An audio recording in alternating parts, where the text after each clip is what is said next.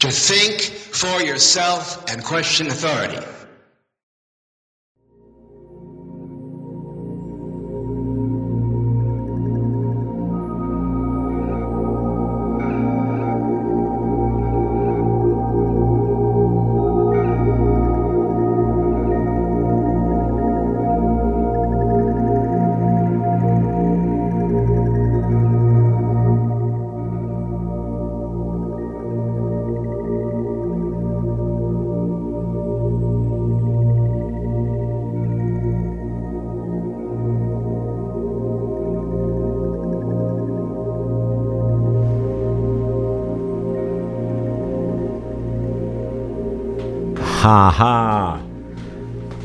Cześć wam, łobuziaki, dziewczyny i chłopaki. witam wszystkich serdecznie w Radio na Fali, witam wszystkich serdecznie w hiperprzestrzeni. Bardzo późną porą. e, W Polsce godzinie 23 polskiego czasu aktualnie. A na świecie to nie wiem, na świecie zależy gdzie. Też jest dobra godzina, zawsze jest dobra godzina. No właśnie, no to witam wszystkich oficjalnie w dzisiejszej hiperprzestrzeni w Radio na Fali, retransmitowanej w Radio Paranormalium.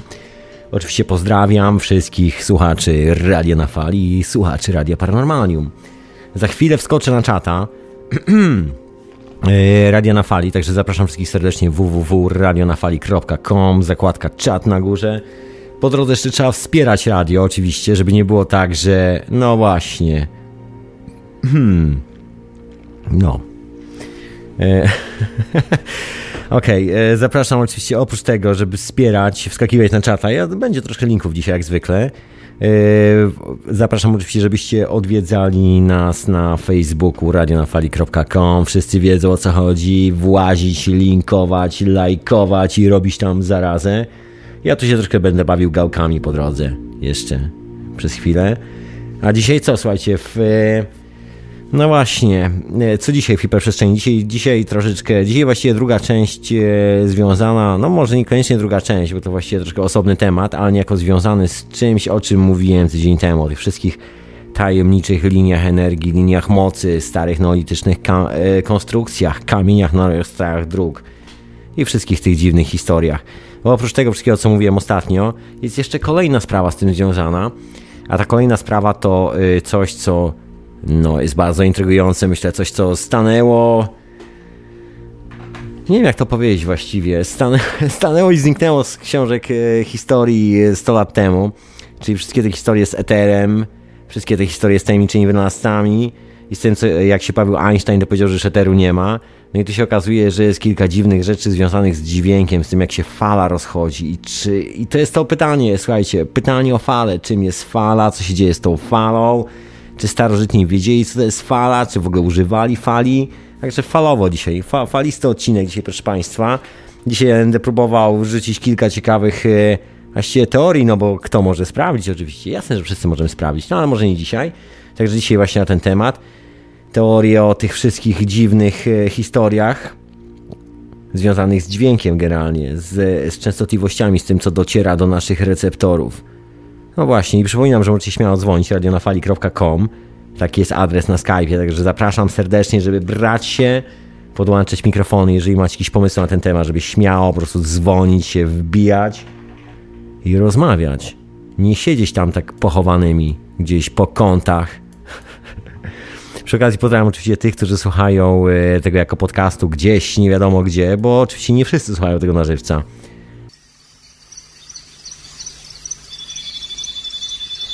No, a wy oczywiście słuchacie jak najbardziej. Radio na fali oczywiście i hiperprzestrzeni, retransmitowany też w Radio Paranormalium, mam na imię Tomek.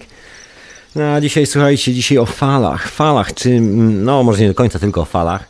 To w ogóle jest generalnie taki problem, przynajmniej dla mnie, jak mam usiąść i powiedzieć, o czym dzisiaj będzie. O życiu człowieku, o życiu. Wiem, że zacznę o trąbkach, to tak życiowo zacznę o trąbkach.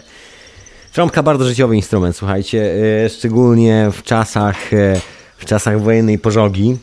W Ameryce, która była opanowana przez takie gigantyczne trusty, e, korporacje Rockefellera, Standard Oil nie tylko, właściwie wszystko było zmonopolizowane. W okolicach I wojny światowej, to się wtedy nazywało Wielka Wojna, e, armia amerykańska postanowiła że tak powiem, zrobić porządek z tymi całymi orkiestrami, które grały te marszowe piosenki, przygrywały te skoczne melodyjki dla żołnierzy, żeby nie czuli się tak samotnie, jak dostają kulkę z tym wszystkim. I e, wymyślono, że wszystkie trąbki te od tej pory będą produkowane przez właściwie jedną firmę, to się ustandaryzuje, zrobi się po prostu standard takiej trąbki wojskowej, na której się wygrywa te wszystkie melodyjki i że będzie była jedna firma i że będzie z tym wszystkim spokój. Oczywiście będzie to robiła jak zwykle firma Rockefellera, ta jedna, jedyna właściwa, innej nie ma. No i dostała zamówienie, no i oni wymyślili standard na trąbki. No i co z tym standardem zrobili? Bo to jest taka rewolucyjna historia troszeczkę. No może bez przesady, nie ma tam żadnego y, Che Guevary po drodze. Jest to tylko wyłącznie kawałek blachy. Kawałek stali, w którą się dmucha i to brzmi. Ale tą stal trzeba nastroić, bo każda trąbka, każdy instrument ma swój strój. No i wymyślono, że te wszystkie trąbki będą wyprodukowane tak, żeby stroiły dźwięk A na 440 Hz. Jak to brzmi? No dobra, mam tu pomocy naukowe. No, mam to wszystko dzisiaj za pomocą pomocy naukowych, dźwiękowych próbował yy, uwidocznić. Okej, okay, nie, to, to nie jest dobre słowo, ale granie, słuchajcie, usłyszycie sami, po prostu usłyszcie sami. To jest 440 Hz. Dokładnie. No i taki pojawił się genialny pomysł w 1917 roku, żeby zamówić trąbki dla całej orkiestry, dla wszystkich orkiestr wojskowych w Ameryce i wszystkie trąbki, wszystkie instrumenty wojskowe będą strojone dokładnie do częstotliwości A440 Hz. Tak, żeby nie było, że później to, trąbka nie pasuje do cymbałków, te cymbałki nie pasują do trąbki, coś tam jeszcze nie pasuje do tego wszystkiego i ta orkiestra nie brzmi. No i to wszystkim oczywiście stał Rockefeller i jest, jest y, słuchajcie, pewna bardzo poważna teoria z tym związana. Można powiedzieć, że teoria o konspiracji. No nie jest to za bardzo konspiracja, bo wiadomo, że dziwnym e, trafem się okazało, że tylko jedna firma potrafi robić trąbki na świecie. W Ameryce jest to firma Rockefellera. Taka, nie wiem, czy, nie wiem, czy konspiracja do końca. Może tak miało być? Kto to wie? Niezbadane są koleje losu i z tej okazji generalnie armia amerykańska zaczęła się stroić na właśnie 440 Hz. To nie jest naturalny strój, o czym właśnie, o czym za chwilę powiem, bo wrócę do tych wszystkich tajemniczych, starożytnych kamieni. A co? Tam, tam opowiem wam troszkę, o co z tym chodzi. No i co z tą trąbką? Y, w 1939 roku okazało się, że właściwie w Anglii i w Niemczech stwierdzono, że to jest doskonały pomysł, żeby wszystkie orkiestry i wszystkie instrumenty muzyczne wykorzystywane przez wojsko, straż pożarną, czy jakąkolwiek sformalizowaną orkiestrę, na której ciąży, że tak powiem, ciężka państwowa pieczątka, używała zestandaryzowanych instrumentów, które mają dokładnie tą samą nutę i można nastroić i grać dokładnie w tym samym tonie wszystko, w tej samej nucie. No i w 1939 roku ten standard wprowadzono w, zarówno w Anglii, jak i w Niemczech Hitlera.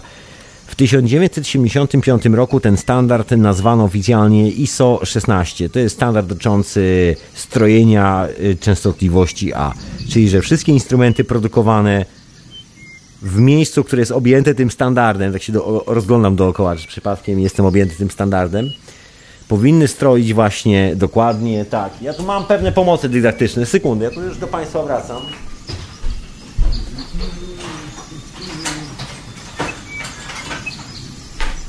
Już wracam z pomocą dydaktyczną, mam tu doskonałą pomoc, doskonałą.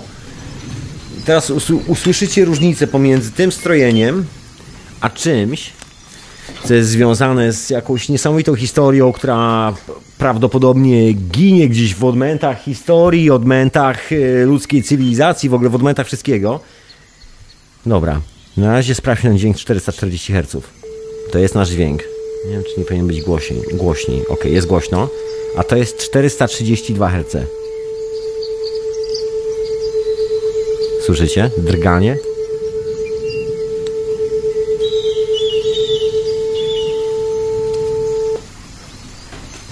To jest ten dźwięk, który powinien być teoretycznie.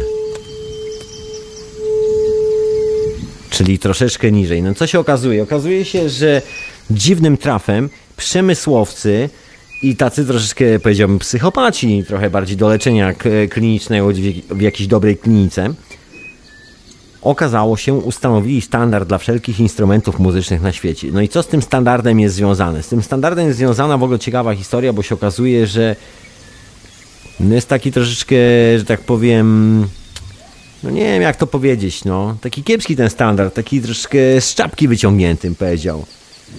Taki bardzo cienki. Bo starożytni w ogóle mieli zupełnie inny pomysł na wszystko. I się okazuje, że te starożytne pomysły na dźwięk i na to jak się stroić, i na to jak to wszystko powinno dobrze brzmieć, są zupełnie inne. I że gdzieś przez zupełny przypadek cywilizacyjny, prawdopodobnie z powodu chciwości oraz innych różnych słabości, różnych możnych tego świata, wytyczono coś takiego jak standard 440 Hz. No o co w tym wszystkim chodzi? No dobra, opowiem wam dzisiaj, dzisiaj troszkę więcej na ten temat, a na razie zanim wam opowiem, włączę sobie jakąś muzyczkę, a później pogadam troszkę o tych kamieniach, o tych starych kamieniach, o tych dziwnych jaskiniach, dziwnych rzeczach i jakie tam są dźwięki, bo tam też jest specyficzny dźwięk w tych wszystkich pomieszczeniach, też tam są rezonacje, re, rezo, rezonanse i wibracje bym powiedział, poprawnie chyba. A wy oczywiście słuchacie Radia na Fali i audycji Hiperprzestrzeń, retransmitowanej w Radiu Paranormalnym. Ja oczywiście zapraszam wszystkich na czata, żeby sobie włazili i tam e, sobie po prostu byli na miejscu. Ja to za chwilę jakieś linki będę wrzucał. Związane z tą całą opowieścią o dzisiejszych, o tym co trzęsie, o wibracjach. no właśnie, nie wiem jak to nazwać. My potocznie używamy właściwie słowa wibracje.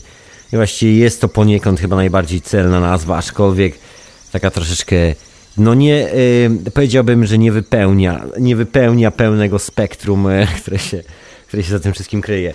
Słuchajcie, właśnie tak mówiłem o tym standardzie strojenia, że y, wymyślono w latach 30., właściwie tuż przed latami 30., że z Ameryki się wzięło, żeby stroić instrumenty na 440 Hz, że jak słyszymy, na przykład kupujemy taki stroik do gitary, mamy na przykład gitarę akustyczną, albo mamy cokolwiek innego, jakikolwiek inny instrument i stroimy właśnie takiego tunera, który kupujemy w sklepie. On z reguły pokazuje właśnie taki numerek 440 Hz, to jest dokładnie ta częstotliwość A.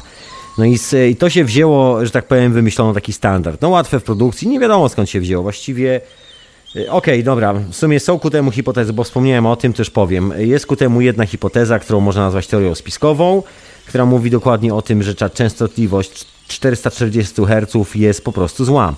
Że nie jest to najlepsze, E, dla ludzkiego organizmu, że ta częstotliwość powoduje, mówiąc z grubsza i w skrócie, że człowiek staje się, że tak powiem, zmulony intelektualnie, nie spełna władzy nad sobą i generalnie podąża w apatię, słucha się liderów i tak dalej, i tak dalej. Sprzyja to, sprzyja to praniu mózgów, sprzyja to praniu mózgów, maszerowaniu, maszerowaniu w lewo, maszerowaniu w prawo, maszerowaniu w lewo ponoć właśnie tak sprzyja. Jak wiemy, ci na górze, którzy się nazywają politykami, bardzo lubią, jak wszyscy inni na dole maszerują. Jest coś takiego, taka perwersyjna zabawa troszkę w tym. No ale to może ja nie będę wnikał tutaj w seksualne dewiacje. Słuchajcie, przed tym strojeniem, przed tym standardem 440 Hz, który się pojawił w Ameryce w 1917 roku, oczywiście też strojono instrumenty, bo to nie było tak, że całą muzykę wymyślono w Ameryce po pierwszej, pod koniec I wojny światowej, tylko już istniało wcześniej. Taki bardzo podobny strój do tego wcześniej mm, nazywał się strój e, kompromisowy. Nie używa się właściwie polskiego słowa, używa się, używa się temperamente z włoskiego, czyli właściwie dokładnie to samo, czyli kompromisowy, temperamente, temperamentne. E, no i ten strój właściwie zaczął się poniekąd od Bacha. To był taki wielki kompozytor, który, że tak powiem, spowodował, że strojenie instrumentów w ten sposób stało się popularne. Ale o co w tym chodzi? O co w ogóle chodzi w tym stroju instrumentów. No więc już wam, już wam wyjaśniam, tak troszkę brzmi enigmatycznie, jakby ktoś nie był muzykantem albo nie grał na instrumencie, się czuje tak samotny troszeczkę. Nie czuj się moja siostra i mój bracie samotny, już ci wyjaśniam o co chodzi z tym tajemniczym strojeniem instrumentów. no więc jeżeli e, mamy po prostu strunę, mamy kawałek druta i rozciągniemy na dwóch czymś, że sobie będzie tak w powietrzu, możemy na, na kiju na przykład tak rozwiesić, taki drut na kiju to będzie miał zawsze takie dum, dum, będzie sobie dudnił, prawda? I jak sobie wyliczymy i napniemy ten e, w odpowiednią, często, no po prostu naciągniemy go odpowiednio mocno, no to zaczynamy zmieniać troszeczkę częstotliwość e, latania tego sznurka. Jak sobie włączymy e, światło stroboskopowe, no niekoniecznie musi być stroboskopowe, normalnym też czasami widać. Jak sobie tą, tym sznurkiem naciągniętym na miotle sobie tak pociągniemy za ten sznurek, to on się tak kiwa w jedną i w drugą stronę, tworząc taką elipsę ta elipsa to jest owa nasza fala. Jeżeli będziemy go naciągać bardziej, bardziej, bardziej, ten, ten drut będzie naciągnięty nieprzeciętnie, to tych elips będzie bardzo dużo, ewentualnie, no generalnie będziemy w ten sposób podnosili tonację e, tego drutu, przez ten sposób będziemy go dostrajali, on zacznie łapać częstotliwości. No i pewne częstotliwości, które są dookoła nas, czyli drgania w określonych cyklach. Pierwszy drgania zanotował niejaki herc. O hercu już kiedyś wspominałem, nie będę powtarzał. On zdefiniował to, że to jest coś, co się trzęsie raz na sekundę, to jest 1 herc. Tak jest, jak się kolej zatrzęsie raz na sekundę, to jesteś po prostu herc koleś. I ty dziewczyno też. No, no i z tego liczenia tego wszystkiego wyszło, że jeżeli chce się mieć pięknie brzmiące dźwięki, które ładnie się dopasowują do siebie, to jak się weźmie ten drut i się go podzieli, to najlepsza jest inna częstotliwość, to się go podstraja, się go naciąga, prawda, żeby on brzmiał. To żeby on tak ładnie, czysto brzmiał, to właśnie z czego stroić troszeczkę niżej. W ogóle się nie da na przykład nastroić instrumentów muzycznych, żeby brzmiały idealnie. To jest kolejna sprawa, taka też ciekawostka. Nie wiem, czy wiecie, ale żadna orkiestra filharmoniczna nie stroi. Nie ma takiej orkiestry, która by stroiła w całości.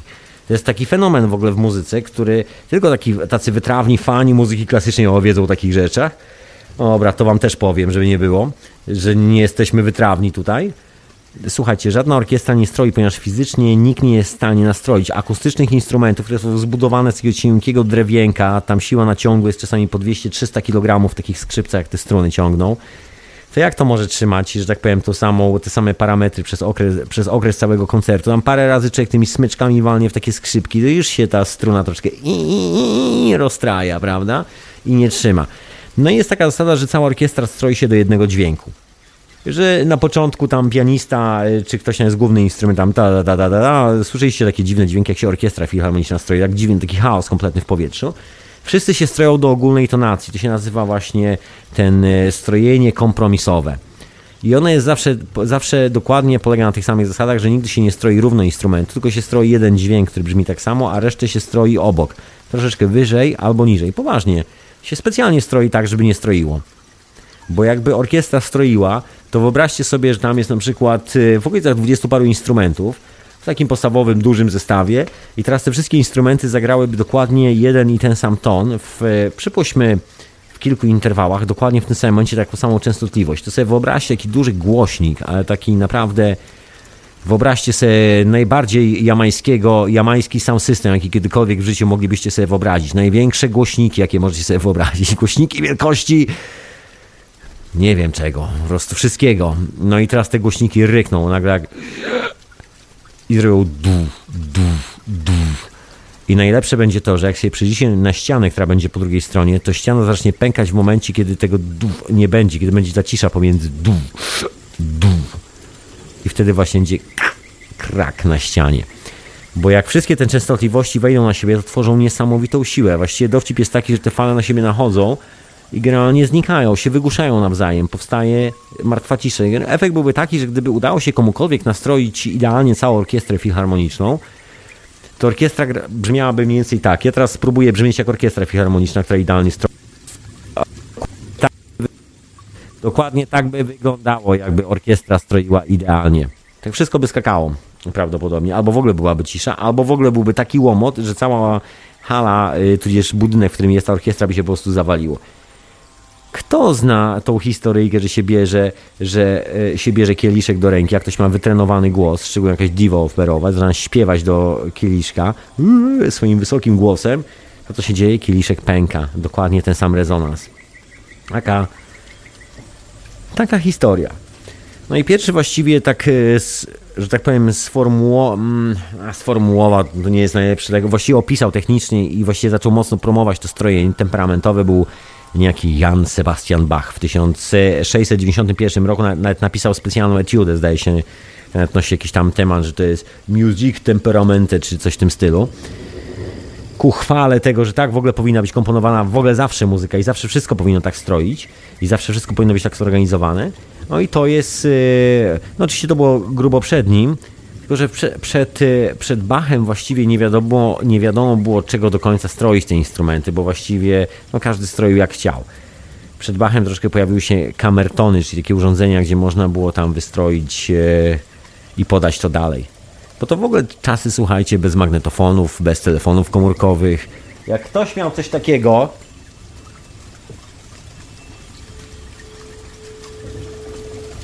kamertą to się tak nazywa, to od tego stroił instrument. No i tam każdy miał troszkę inne swoje własne kamertony, bo niektórzy stroili troszkę niżej, niektórzy troszkę wyżej i tak dalej, i tak dalej. No ale co jest związane z tym troszkę innym strojeniem? Bo jeszcze przed Bachem, przed tym strojeniem troszkę wyżej, bo te całe strojenie właśnie 440 Hz wzięło się właśnie od czasów Bacha ponoć, przynajmniej tak głosi fama, że on jako pierwszy zaczął podnosić dźwięk, że było jeszcze wyżej, jeszcze bardziej piskliwie, bo oryginalnie y, dawno, dawno temu, przynajmniej na to wygląda, strojono się naprawdę troszeczkę niżej, a nie tak wysoko. Czyli generalnie z wiekiem im większa cywilizacja technokratyczna, tym bardziej piskliwy dźwięk dookoła. Tak to można w skrócie ując. I Bach był właśnie pierwszym kościem, który zapoczątkował, zapoczątkował tą gonitwę do góry. A wcześniej, wcześniej był bardzo ciekawy strój, który właściwie jest o wiele niższy. Jest bardzo intrygujący, bo historia tego stroju sięga do czasów starożytnych Greków, przynajmniej oficjalnie zapisana. Czasami się mówi, że jest to proporcja Pitagorasa, bo właściwie jest to niejako proporcja Pitagorasa, bo jest to taki bardzo matematyczny pomysł. W sensie nie bójcie się, nie bójcie się. Wiem, że już wszyscy drżą na wspomnienie matematyki ze szkoły. Kto pamięta trójkąty Pitagorasa? Że wyglądają jak gacie. Każdy pamięta. Nie, słuchajcie, nieważne co tam chodziło, to jest naprawdę doesn't matter. E, zostawmy to. E, naprawdę, to nie tak jak myślicie, słuchajcie. Okej. Okay, e, chodzi, chodzi o jedną zasadę, że że mając trzy Mając dwie długości można wyliczyć sobie trzecią, prawda? Czy coś w tym stylu. Taka historyjka, że mając pojemność jednego równa się po prostu i drugiego, można wyliczyć sobie co znaczy trzy. I te proporcje wynoszą 3 do 2. Tam jest trójkącik, a dookoła są takie prostokąty, prawda? I ta proporcja jest 3 do 2. To jest ta tajemnicza pitagorejska piątka, jak to mawiano. To się wzięło troszeczkę, to jest wcześniejsza historia, to jest w ogóle związane z pentagramem. Jeżeli się weźmie, narysuje kółko, i się kółko podzieli na e, no właśnie ma się tą średnicę kółka, z której się wyrysuje ten cyrkiel się weźmie i się później ten cyrkiel po okręgu tak jedzie dokładnie z tą samą odległością, no to mamy 5 punktów. Jeżeli połączymy te 5 punktów, no to mamy gwiazdkę pięcioramienną. Dokładnie ta piątka. Piątka nie jest przez przypadek, to jest proporcja, taka naturalna proporcja koła. No z tym kołem też jest dodatkowa sprawa, że e, Pitagoras stwierdził, że to nie tylko je, od jeden, są takie zapisy w starożytnych tekstach, że koło ma największy rezonans jako po prostu obiekt, że to jest coś, co rezonuje najwie, naj, największą częstotliwością, najszybciej i najlepiej przenosi częstotliwością. Później do tego wrócę. Zresztą słuchajcie, nie na darmo wszyscy bębniarze, jak przyjrzycie się na składy, na, jak wyglądają zestawy perkusyjne, te talerze, te, które były psz, czy jakoś tak, one są okrągłe. Bo to najlepiej brzmi. Gdy były kwadratowe, nie brzmiałyby już tak samo. Gdy były trójkątne, ten dźwięk dokładnie nie rozchodziłby się tak samo ładnie, tak elegancko i pięknie. Dokładnie o tą proporcję chodzi. Właściwie każdy z nas ją słyszy, bo to jest troszeczkę, brzmi może mistycznie, bo to się tak ciężko, że tak powiem, zorganizować czasami w głowie i wyobrazić, ok, no to co, to trójkąt brzmi, brzmi inaczej, to kwadrat brzmi inaczej i co? I my tego po prostu nie widzimy, a to jest taka dosyć mocna energia, właściwie wszystko wibruje dookoła. Tak, dokładnie. To wszystko brzmi inaczej, i to nie jest tak, że my tego nie słyszymy. Słyszymy to idealnie, to jest właśnie nasz e, talerz w zestawie perkusyjnym. Ten metalowo-okrągły talerz, w który perkusista wali. Jest taki szumiący, metaliczny dźwięk. Dokładnie o to chodzi. Tadam. Ale wróćmy do tej naszej proporcji e, pitagorejskiej. Ponieważ Pitagoras wyliczył te proporcje. 3 do 2 równa się 5, prawda? Jeżeli dodamy 3 do 2. Jeżeli dodamy 32, 27, to mamy kolejną, mamy 81 do 64. Czy coś Wam mówią te proporcje? Czy coś Wam, y, sekwencja Fibonacciego troszeczkę, coś w tym stylu? Dokładnie, jest, słuchajcie, okazuje się, że w tym strojeniu, jeżeli się weźmie zasady Pitagorasa, o której on też pisał, że wszystko należy dzielić na konkretne interwały, że świat nie polega na tym, że my sobie wymyślimy coś, będziemy sobie dzielili od naszej miarki, tylko że świat ma już tą miarkę w sobie wpisaną i że trzeba być e, dziarskim kolesiem i kumać troszeczkę, gdzie jest ta dziarska miarka, którą trzeba wziąć ze świata, sobie zeskalować i już mamy. I chodzi nie o dokładny rozmiar tego odcinka, tylko o proporcje, w jaki sposób dzielimy ten odcinek. Czy to jest właśnie 3 do 2, czy to są jakiekolwiek inne proporcje. Czy to jest pięć kawałków, czy są trzy kawałki, czy jest ich osiem. To się okazuje jakby taką istotą, o której, o której między innymi wspomniał Pitagoras. I wielu, wielu innych. To, to w ogóle był taki kierunek troszeczkę inny myślenia, zdaje się, w tamtych czasach. Nie taki jak teraz. No ale wróćmy do naszego strojenia.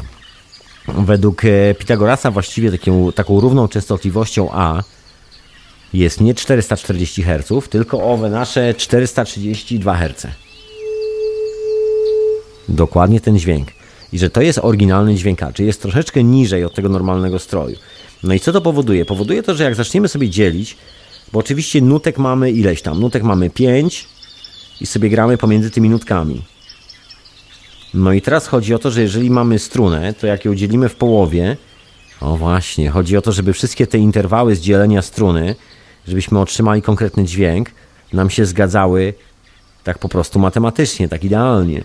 No jak podzielimy strunę tak idealnie według tego pitagoryjskiego podziału, to otrzymujemy dokładnie pięknie brzmiące interwały, po prostu pięknie, czysto brzmiące tony. Jeżeli na przykład zaczniemy dzielić te częstotliwości już wymyślone w ostatnim stuleciu, czyli to 440 Hz, to się okazuje, że właściwie nie da się podzielić interwału, znaczy tego naszego dźwięku na taką mniejszą częstotliwość idealnie równo. Albo pomnożyć dwa razy większą częstotliwość, albo, albo interwał, lub jak to zwał, właśnie tonację też się nie da, bo zawsze mamy coś, co nam się dodaje, jakiś taki kawałek e, w tym wszystkim, że to się nie pasuje, że te numery nam się gdzieś rozjeżdżają z rzeczywistością i że to się w ogóle nie da wystroić, nie da się ustawić tak jak trzeba, to wszystko wariuje, to nie jest ten rezonans, o który chodzi. Się okazuje, że jedyny rezonans prawdopodobnie, o który chodzi, to jest ten, o którym pisał jeszcze swego czasu Pitagoras, czyli musimy wrócić troszeczkę niżej się nastroić, czyli wejść do 432 Hz. I w tym podziale w ogóle wszystko wygląda inaczej. W tym momencie na przykład dźwięk C, taki podstawowy, to jest 64 Hz. Kolejny, kolejny skok, czyli kolejna oktawa yy, wyżej to jest 128 Hz, kolejna wyżej to jest 256, kolejna jest 512, kolejna jest 1024. Dokładnie jak pamięci w komputerze, dokładnie taki sam system, tak samo jak w Ichingu, tak samo jak w ludzkim DNA. Dokładnie wszędzie ta sama sekwencja podziału. Jeżeli spojrzycie na ten podział dźwięku, na taką samą sekwencję, po prostu w zwykły kwiat słonecznika, to dokładnie tą spiralkę, którą zobaczycie, jest ta sama idea, dokładnie ten, ta sama proporcja. Polega to na tym, że właściwie taki ciąg naturalny, że sumuje się dwie liczby i z tego sumowania wychodzi liczba, którą się dodaje do kolejnej, sumuje kolejną i tak oto można w niesamowity sposób sobie po prostu ciągnąć tą wartość w nieskończoność. 2 razy 8, 16 i tak dalej, i tak dalej. Także dwa razy 128, 256. Później jest kolejna rzecz, 512. I w ogóle generalnie, jeżeli się cofniemy, no to 256, no to co? To jest po prostu dźwięk C na fortepianie, prawda? 512, no to jest dźwięk E.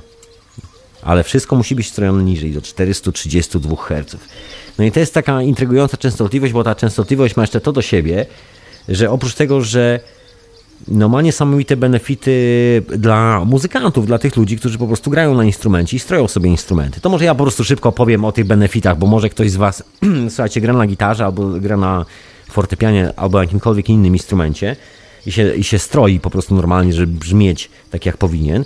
Spróbujcie sobie tego eksperymentu, nastrójcie się niżej do 432 Hz. To jest po prostu odrobinę, tak jak mówię, cały czas niżej od 440 Hz no i spróbujcie sobie pograć w ten sposób i spróbujcie nagrać dźwięk. Efekt jest niesamowity. Okazuje się, że wszelkie e, tak zwane wspólne harmoniczne, czyli jeżeli gramy akordami, czyli więcej niż jeden dźwięk naraz, gramy ich 3, 4, 5 albo i więcej czasami, brzmią ładniej, piękniej, to wszystko wybrzmiewa głębiej. Zabawna historia jest podczas nagrywania. Normalnie dźwięk czasami wpada na siebie, to się nazywa interferencja, takie zjawisko, kiedy fale wpadają na siebie i się wytłumia, się dzieją dziwne rzeczy, czasami coś skwierczy, brzęczy, buczy i nie wiadomo jak to usunąć. Takie dziwne dźwięki, o których w ogóle nie chcemy słyszeć w nagraniu. Się okazuje, że ten strój jest rewelacyjny, bo właściwie wszystkie te dźwięki znikają. Znikają wszelkie problemy z akustyką pomieszczenia, jeżeli jest normalnie wytłumione. Wszystko idealnie brzmi, nic nie brzęczy, nic nie brumi, nic nie szaleje, wszystko jest super. Taka, yy, taka ciekawostka. Inna sprawa, że jest to tonacja, która jest najbliżej ludzkiego głosu. Jeżeli ktoś z Was śpiewa, niech sobie spróbuje pośpiewać właśnie z tą częstotliwością, się dostroić do niej. Jest to coś bardzo naturalnego, coś bardzo przyswajalnego. Jeżeli, jeżeli macie tuner, to w ogóle intrygującą historią jest to, że pieśni szamanów, na przykład takich e, Ikaros, którzy śpiewają piosenki do ayahuaski, brzmi dokładnie w 432 Hz bardzo często. To jest fenomenalne.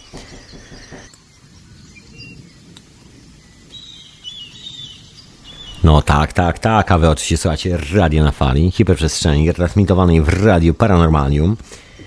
No ja przy, y, przypominam, że będziecie śmiało dzwonić na radionafali.com, taki jest adres na Skype, także zapraszam serdecznie, jeżeli ktoś ma jakąś ciekawą historię na ten temat. Proszę bardzo, proszę dzwonić. No, a ja tutaj wracam do tych wszystkich opowieści o tych dziwnych dźwiękach i o tym, co robią w ogóle te dziwne dźwięki, te dziwne fale. Właściwie chyba to najlepsza nazwa tego wszystkiego, jak mi się wydaje. Chociaż oczywiście nie jest to chyba idealna naukowa definicja, także e, no nie wiem, nie ale to już chyba nie mój problem troszeczkę. E, nie ja wymyślam definicję i nie ja za nie odpowiadam. Dokładnie. E, słuchajcie, także wracając do tej całej historii, wychodzi na to, że te oryginalne częstotliwości, które są wyliczane z tak zwanego pomysłu właściwie Pitagorasa, czyli tego, żeby sobie dodawać, sumować, że wszystkie wartości mają być takie eleganckie, podzielne, matematyczne, takie równe, że to oprócz tego, że to e, tak ładnie po prostu wygląda w sensie liczb na kartce papieru, to jeszcze fajnie wygląda w sensie rezonansu w naszej ludzkiej głowie. No i jeszcze oprócz tego bardzo intrygująco wygląda, jeżeli sprawdzimy rezonans tych wszystkich dziwnych, no może nie wszystkich, ale bardzo dużej ilości dziwnych jaskiń, dziwnych pomieszczeń, które przetrwały z czasów neolitycznych. My je przynajmniej e, nazywamy najczęściej właśnie zabytkami neolitycznymi. Sami nie mamy pojęcia, jak stare są te budynki. Oficjalnie się szanuje, szacuje, że tam niektórzy mówią 3000 lat, kolejni mówią, w której oczywiście nie wierzę absolutnie. Niektórzy mówią, że to 12 tysięcy lat. No jest jeszcze kilka bardzo poważnych, solidnych e, test na poparcie hipotezy, która mówi o tym, że są to budynki mające w okolicach prawdopodobnie 36 tysięcy lat. No ale to też w ogóle zupełnie osobna historia. Ale wróćmy może do tego, czym są te budynki. No może miałem te notatki, ja nigdy nie pamiętam nazw tych wszystkich rzeczy. No nie, jak zwykle. Jak zwykle. Jest takie miejsce, słuchajcie, jest, e, które znajduje się w Szkocji. Właśnie teraz staram się sobie przypomnieć nazwę. Jest to właściwie taka góra, nie tylko w Szkocji się znajdują takie miejsca, jest, jest parę miejsc na świecie. Są to rodzaje jaskiń, które są tak, tak zorganizowane, tak zorientowane, że człowiek właściwie no, wchodzi do jaskini, która jest bardzo głęboka, wchodzi, wchodzi, wchodzi, siada na samym końcu jaskini. To jest z reguły takie miejsce, które jest e, tak ustawione, że podczas e, przesilenia wiosennego słońce tam zagląda, albo na przykład podczas przesilenia zimowego, takie dosyć specyficzne. Dokładnie ta sama historia, która się dzieje na Stonehenge, czyli generalnie wszystko jest ustawione względem kalendarza, może być galaktycznego, zorientowane konkretnie na bardzo duże, poważne wydarzenia na niebie, które, się z, które są właśnie takimi konkretnymi cyklami, bo tu mówimy o cyklach 26 tysięcy lat, tego typu historie. No jest taka dolina, która się nazywa właściwie, a od się mówi, że to jest Królewska Droga w Szkocji, no jest e, na wyspach e, Orka, Orkley, na wyspie Orkley, tak to się nazywa w Szkocji, jest coś w rodzaju takiej komory. Wchodzi się przez duży, duży korytarz, właściwie duży korytarz, właściwie wpełza się przez ten korytarz, bo on nie jest za bardzo duży, wpełza się, dochodzi, siada się w takiej komorze, która jest w samym środku takiego kurhanu, no tak to można nazwać. No i są tam trzy miejsca. Jest jedno miejsce dosyć specyficzne, które jest tak dedykowane do tego, żeby usiąść. No i e, studenci Szkot, e, zdaje się z Edynburga, akustyki czy jakoś tak robili swego czasu badania na temat rezonansu w tych budowach, bo jest to dosyć dobrze zachowany budynek, e, o, względnie dobrze, jeżeli weźmiemy pod uwagę, że jest to budynek neolityczny z tamtych czasów. No i postanowiono zrobić badania, jak się rozchodzi się fala dźwiękowa w, tych, w, tym, w, tym, w tym pomieszczeniu. Tym bardziej, że jest bardzo dużo hipotez na temat tego, jak funkcjonuje nasz mózg, jak funkcjonują fale naszego mózgu w konfrontacji e, z falami, też częstotliwościami, które się wydobywają w konkretnych pomieszczeniach, albo z konkretnymi e, częstotliwościami wzmacnianymi przez konkretne pomieszczenia. Tak jak na przykład idziemy do biura, siedzimy w betonowym, kanciastym budynku, to rezonuje pewne częstotliwości, które nie są miłe, nie są zdrowe. Dlatego nie najlepiej się czujemy w takich miejscach. Takie bardzo oczywiste, że tak powiem, sprawy, które jak na na nasze szczęście w dzisiejszych czasach można śmiało siąść i zacząć powoli mierzyć. No więc owidzielni studenci zatargali tam ten cały sprzęt. W sensie mikrofony, bardzo czułe mikrofony, które nagrywają dźwięk w bardzo, że tak powiem, szerokim spektrum. Bardzo dobre głośniki, jakby taki cały, cały potężny sprzęt, czujniki i tak dalej. No i zaczęli robić e, próbki nagrań. No że tak powiem, otworzyli taką naturalną sytuację, czyli e, naturalne źródło dźwięku, które podejrzewa się było używane w tamtych czasach, czyli duży taki normalny celtycki bęben. Okrągły bęben na drewnianej ramie, taki duży, trzyma się w ręku, nie wiem, to ma średnicę metra czasami. No i się generalnie staje na samym początku tego tunelu, przynajmniej taki był, e, taki był przebieg eksperymentu, tego badania, że na samym początku, e, tam jest coś w rodzaju takich no musielibyście tam być, żeby zobaczyć. No, jest takie miejsce z boku, gdzie się staje i po prostu można grać dźwięk. Inna sprawa, że chłopaki próbowali grać na tym bębnie praktycznie w każdym miejscu tego tunelu i co się dzieje? Okazuje się, że właściwie jeżeli gra się do tego tunelu tym, e, na tym bębnie, to kształt tego tunelu rezonuje i załamuje częstotliwość w ten sposób, że osiąga ona takie właśnie bardzo podzielne interwały znaczy interwały, no, podzielne wartości można powiedzieć, bo to właśnie nie są interwały, czyli ma bardzo wspólne częstotliwości z takim naturalnym strojeniem, które byśmy określili, że to jest właśnie strojenie do 432 Hz. Takie coś naturalnego, no, naturalny rezonans. Jest to tak skonstruowane, że te rezonanse tak się nasie, bo to nie jest oczywiście jeden rezonans, e, który się tam dzieje, bo to się wszystko oczywiście odbija od tych kamiennych ścian i wpada na siebie tych sygnałów na końcu do tej komory, która jest na samym końcu korytarza, trafia tam ileś i one się oczywiście tam wytłumiają w jakiś taki dziwny sposób i się okazuje, że te rezonanse, oprócz tego, że da się śmiało zapisać, to jeszcze tworzą e, no, tworzą taki dosyć e, poważny wpływ na to, jak nam się właściwie myśli, na to, jak nam się myśli układają w głowie i jak się czujemy w tym miejscu. No i pierwsza taka hipoteza wysnuta przez tych e, badaczy była taka, że prawdopodobnie było to, przynajmniej przez jakiś czas było to używane w celach e, no właściwie szamańskich, bo siedzenie w takim miejscu poddanym takiej częstotliwości przez bardzo długi czas, jeżeli jest to niska częstotliwość, to jest tłuczenie na bębnie, czyli mówimy o częstotliwości w okolicach 3 do na przykład 7 Hz, bo czemu nie? No to jest taka medytacyjna częstotliwość, to jest tak jak nasz sen, to jest dokładnie ten sam moment. Jeżeli to się dzieje w ten sposób i to jest takie wzmocnienie, że te częstotliwości w taki sposób, że tak powiem, operują się, tak wzmacniają w tym miejscu, to właściwie mamy taką naturalną, przynajmniej powinniśmy mieć naturalną tendencję do zapadania się w taki stan, e, stan wizyjny, no co tu dużo mówić, siedząc w takiej komorze w środku takiej enolitycznej konstrukcji. Jest wiele przykładów właśnie mówiących o bardzo dziwnym e, rezonansie w wielu, wielu takich budynkach, o tym, że, bo to nie jest jedyny przykład badania tego, co się dzieje z dźwiękiem, w jaki sposób się załamuje. Były bardzo podobne badania robione w piramidzie w Gizach, e, w Gizie. Były podobne badania robione w wielu innych miejscach. I zawsze jest bardzo wspólny mianownik, który mówi o tym, że w jakiś dziwny sposób e, konstruktorzy tych budowli właściwie skoncentrowali się na bardzo specyficznym rezonansie, który ma bardzo dużo wspólnego z czymś takim, co się nazywa, przynajmniej w naszej cywilizacji, stanem wizyjnym. Tym, że mamy kontakt prawdopodobnie, no nie wiem z czym właśnie, z inną rzeczywistością, z czymś, co jest obok. Kto to wie? Kto to wie, proszę Państwa? No to jest jeszcze sprawa generalnie słów, ale o tym to może za chwilę troszeczkę. Ja tu wrócę troszeczkę do, yy, ja tu wrócę do pierwszej, pierwszej może teorii, która jest jedną, może nie tyle z głównych teorii, ale myślę, że taką bardzo intrygującą, związaną z tymi yy, miejscami, przynajmniej taką, ja wiem, no nie wiem, czy to jest główna teoria, ale słuchajcie, brzmi intrygująco, tym bardziej, że jest poparta troszeczkę tym, co się dzieje aktualnie w nauce, przynajmniej na takich obrzeżach nauki, takich bardzo intrygujących badaniach naukowych związanych yy, z przenoszeniem myśli na odległość, z telepatią, komunikacją, wszystkie tego typu dziwne rzeczy. Jest teoria, która mówi o tym, że te wszystkie miejsca e, typu specjalne jaskinie, typu w Indiach są takie miejsca, o których się do tej pory mówi, e, przynajmniej takie legendy krążą, że służą do takiej specjalnej medytacji, że medytując w tym miejscu człowiek się przenosi nie wiadomo gdzie. Masę takich miejsc w Ameryce Południowej, gdzie są specjalnie, gdzie nawet miejsca się nazywają w ten sposób, że to jest brama niebios, albo brama bogów, albo brama przejścia, albo coś tam innego.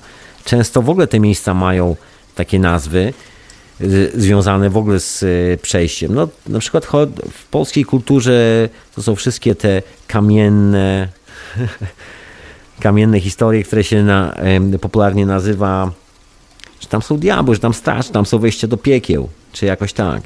Że to wszystko tajemnicze, magiczne moce, których się należy bać, prawda? No to myślę, że wielu z Was kojarzy wszystkie te historie bo to takie dosyć popularne, zdaje się.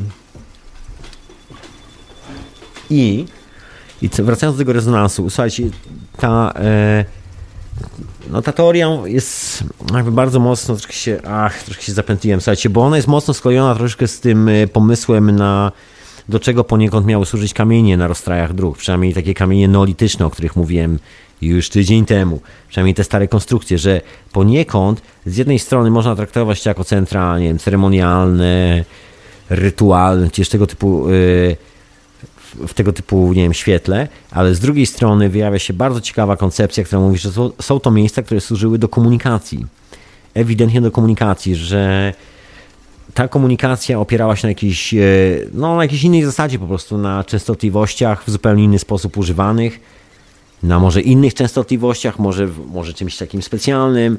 No dla nas to może brzmi jak abstrakcja i my generalnie nie mamy żadnych specjalnych nazw ani słów, żeby to, żeby to opisać. Ostatnimi kolesiami, którzy się za to brali, byli tak i poważnie to opisywali, byli właśnie ludzie typu Tesla, Steinmetz, e, Aleksanderson, kilku takich, e, że tak powiem, szalonych naukowców, którzy twierdzili i mówili o fali skalarnej, czyli o tym, że jest coś, co jest niewidoczne i że nie jest to praktycznie jedyna fala i jedyny sposób rozchodzenia się tego, co jest dookoła nas, dookoła nas. Czyli zbieranie informacji, bo nasz mózg właściwie zgarnia tą całą informację, która gdzieś tam sobie parkuje w świecie dookoła.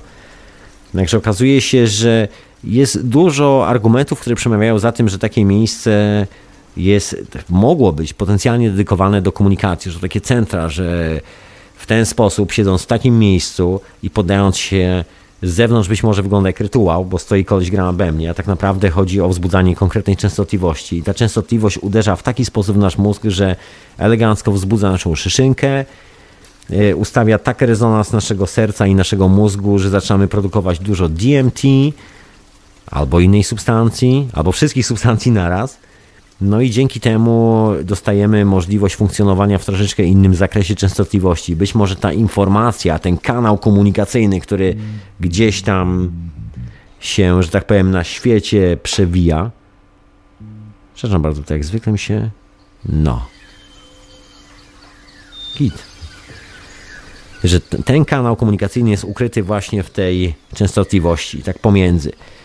Jest, e, jest takie bardzo ciekawe paralel, właściwie jak się porówna to do takiego normalnego, rzeczywistego, istniejącego świata, w sensie fizycznego, że mamy na przykład orkiestrę filharmoniczną, instrumenty i ktoś musi coś zagrać, żeby to zabrzmiało razem, no to wygląda bardzo podobnie, tylko że tylko, że orkiestra robi to po prostu fizycznie. To jest to strojenie, gdzie każdy się troszeczkę inaczej stroi minimalnie, żeby nikt nie był nastrojony dokładnie tak samo, bo jeżeli się nastroją tak samo, to wszystko wleci w powietrze. w cudzysłowie.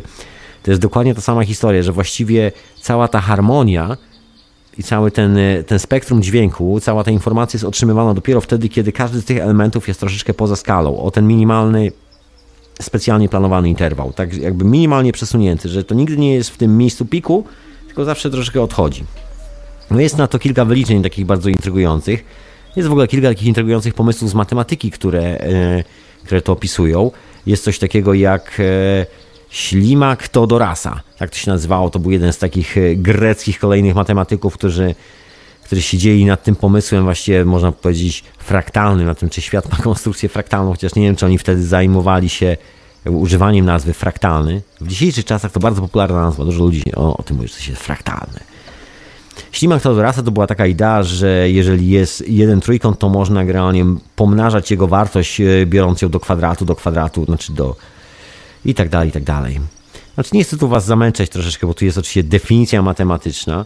Generalnie to konstrukcja geometryczna pozwalająca stworzyć odcinek odległości równoległej pierwiastka z liczby naturalnej. Eee, słuchajcie, te wszystkie linki pod audycją, nie chcę was tu zanudzać takimi rzeczami. Wszystkich maniaków zapraszam do używania wujka Google'a w takich sprawach. Jest niezastąpiony. No ale wróćmy do naszej koncepcji. No generalnie dowcip polega na tym, że w te interwały, właśnie strony w tych częstotliwościach są czymś takim, że daje się bardzo przenosić, bardzo łatwo skalować, jeżeli są takie i przenosić w tych rezonansach. To świetnie ze sobą współgra, że generalnie, że mamy taką częstotliwość, taki rezonans, że to tworzy coś, co no właśnie, nazywamy dźwiękiem, coś co można nazwać takim specyficznym dźwiękiem, bo to jest dźwięk, który powoduje jakiś mocniejszy impact do naszej głowy, no coś magicznego dzieje, no i dostajemy właśnie no nie wiem, czy dostajemy, czy po prostu miewamy wizję wtedy, Ciężko to nazwać. Współczesne eksperymenty wyglądają troszkę bardziej cywilizowanie, bo y, nikt nie siedzi w zimnej, kamiennej jaskini gdzieś na północy Szkocji, marznąc y, w słuchawkach i próbując y, zapisywać wyniki doświadczenia naukowego. W dzisiejszych czasach po prostu zakłada się już człowiekowi w laboratorium słuchawki, zakłada się specjalny taki czepek na głowę, który ma czujniki, które mierzą częstotliwości pracy mózgu w odpowiednich miejscach, albo człowieka wsadza się do takiej kapsuły, która po prostu skanuje mózg w miarę na bieżąco i podaje, gdzie jest większa albo niższa częstotliwość elektromagnetyczna w głowie. No i puszcza się dźwięk. No i się okazuje, że niektóre częstotliwości mają, ten, e, mają jakiś taki fenomenalny wpływ na, na nasze odbieranie rzeczywistości. I ten fenomenalny wpływ powoduje, że po prostu nas e, no, robią, że czujemy się lepiej. Że zwyczajnie czujemy się lepiej. No i to jest, e, i oprócz tego, że czujemy się lepiej, zaczynamy widzieć rzeczy, których nie widzi nikt poza nami. Absolutnie. Jest taki szalony eksperyment e, na, e, rosyjskich naukowców. Nie pamiętam w tym momencie nazwisk tych, e, tych kolesi. Ale tak mniej więcej chodzi po prostu o to, że chłopaki skonstruowali taki coś w rodzaju ślimaka, patrząc z góry. Jest takie spiralki takiego pomieszczenia zrobionego z aluminiowych, z aluminiowych płyt. One są wypolerowane, są duże takie aluminiowe lustra, bardzo wysokie, nie wiem, w okolicach 3 metrów, jakoś tak. Dosyć znany przez niektórych eksperyment. Może niektórzy z Was już, ko już kojarzą. No i wchodzi się tam do środka, tam w środku jest taka mała, taki mały pokoik okrągły. No i cała idea chodzi o to, że człowiek tam ląduje pomiędzy tymi lustrami. Właściwie jedyne co jest, to jest to re, ten rezonans, który się od nas odbija do tych luster i z tych luster się zabi odbija do nas i tak na zmianę. Że wchodzimy w taką częstotliwość, gdzie wszystko jest odbiciem. No i te aluminiowe e, ekrany powodują coś niesamowitego. Jak człowiek tam wejdzie, posiedzi chwilę. Widziałem wideo z tego, wygląda dosyć e, niesamowicie. Porządni panowie naukowcy nagle dostają wizji. Okazuje się, że po paru chwilach siedzenia w tym miejscu człowiek zaczyna widzieć e, pewne symbole na ścianach. Człowiek zaczyna w ogóle widzieć rzeczy, których nie powinien widzieć, bo kamera ich nie rejestruje. I się okazuje, że coś się tam dzieje. Być może to jest troszeczkę tak jak z muzyką, prawda? Znaczy ja bym tak, ja bym tak wstawiał na muzykę, że to jest chyba właściwy trop z tym wszystkim. Inna sprawa, że nie jestem tu pierwszy, ani w ogóle oryginalny w żaden sposób, bo właściwie wszyscy ci kolesie, którzy mówili o dziwnych maszynach, e,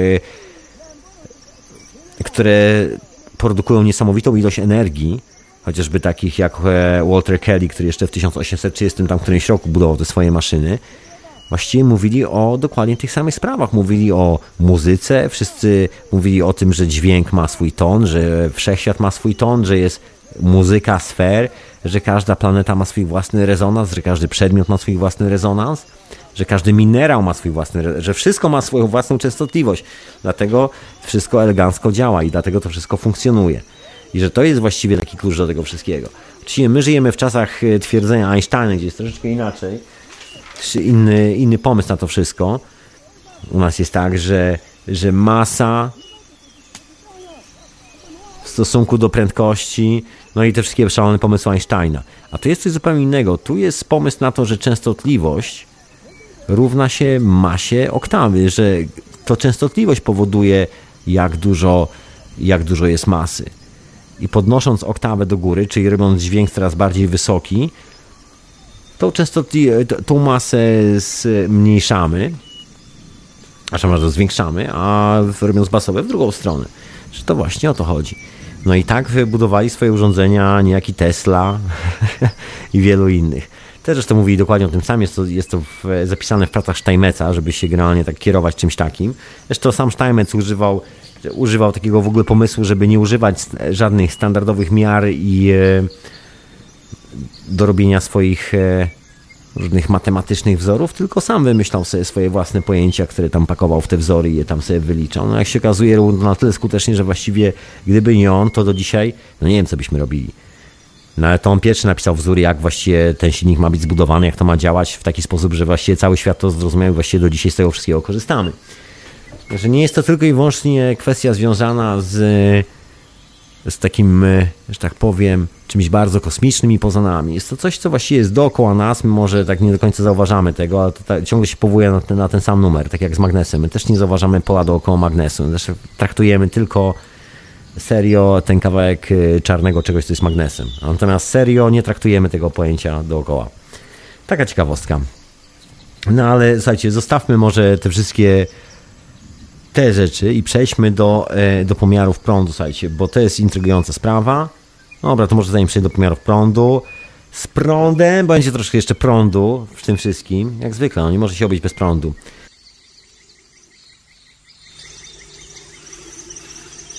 No tak, no tak, a oczywiście słuchacie hiperprzestrzeni w radiu na fali, retransmitowanej w radiu Paranormalium. Hmm, się rozgadałem, zagadałem, w gardle mi wyschło. No i dalej kontynuuję tą, tą opowieść, a wy możecie śmiało dzwonić, jeżeli ktoś z was ma jakieś historie na temat fali, częstotliwości, wizji z tym związanych i czegokolwiek, co jest w ogóle związane z tym, o czym mówię, śmiało dzwońcie. Śmiało się tym dzielcie, żeby nie było tak, że kisicie te informacje trzymacie w sobie. To nie o to chodzi. Chodzi o to, żeby się podzielić tymi informacjami. Słuchajcie, dobra, to ja wracam do naszej historii z tymi częstotliwościami bo tak troszkę zeszłem na takie bardzo techniczne strony. Nie chcę was męczyć w ogóle technicznym opisem częstotliwości, matematyki całych tych herców dookoła. E, generalnie tylko jeszcze wspomnę, że to po prostu się nazywa jakby strojeniem Pitagora, pitagorejskim po prostu często. Ale e, i o co chodzi, tak tylko wrócę jeszcze z takich ostatnich, może technicznych rzeczy, które powinienem opowiedzieć, bo to dosyć istotne w tym wszystkim, że starożytni coś na ten temat widzieli, słuchajcie.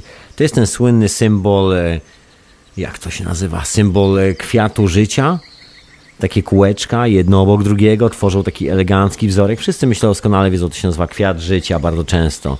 Bardzo często mandale są tak sypane, te buddyjskie wzory w taki sposób. Generalnie o co chodzi? Jest kółeczko i dookoła kilka innych kółeczek i kolejne kilka innych. Tworzą taki piękny wzorek. Ja w ogóle nie będę może po prostu opisywać wzorki w radiu, jest troszkę karkołomną sprawą ale generalnie sprawa jest ciągle taka sama, że mamy promień, mamy kółko, bierzemy cyrkiel, po prostu jak robimy kółko, to mamy ten promień okręgu, prawda? Jak sobie dzielimy ten obwód okręgu na te kawałki, nie ruszając w ogóle e, cyrkla, to nam wyjdzie tych 5 punktów i te 5 punktów to jest 5 nut. I te 5 nut, jak się rozegra, zagra ta da da, to się w ogóle nazywa na fortepianie, że to jest fis. I się w ogóle okazuje do tego, że właściwie wszystkie inne interwały, wszystkie inne proporcje, jeżeli sobie tak narysujemy, to się elegancko zawiera w tym rysunku.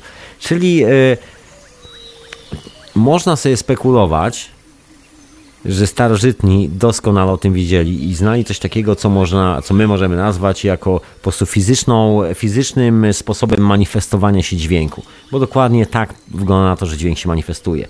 Się często nazywa plazma, fizyka plazmowa i tak dalej, i tak dalej, i tak dalej. Wszystkie te historie dookoła.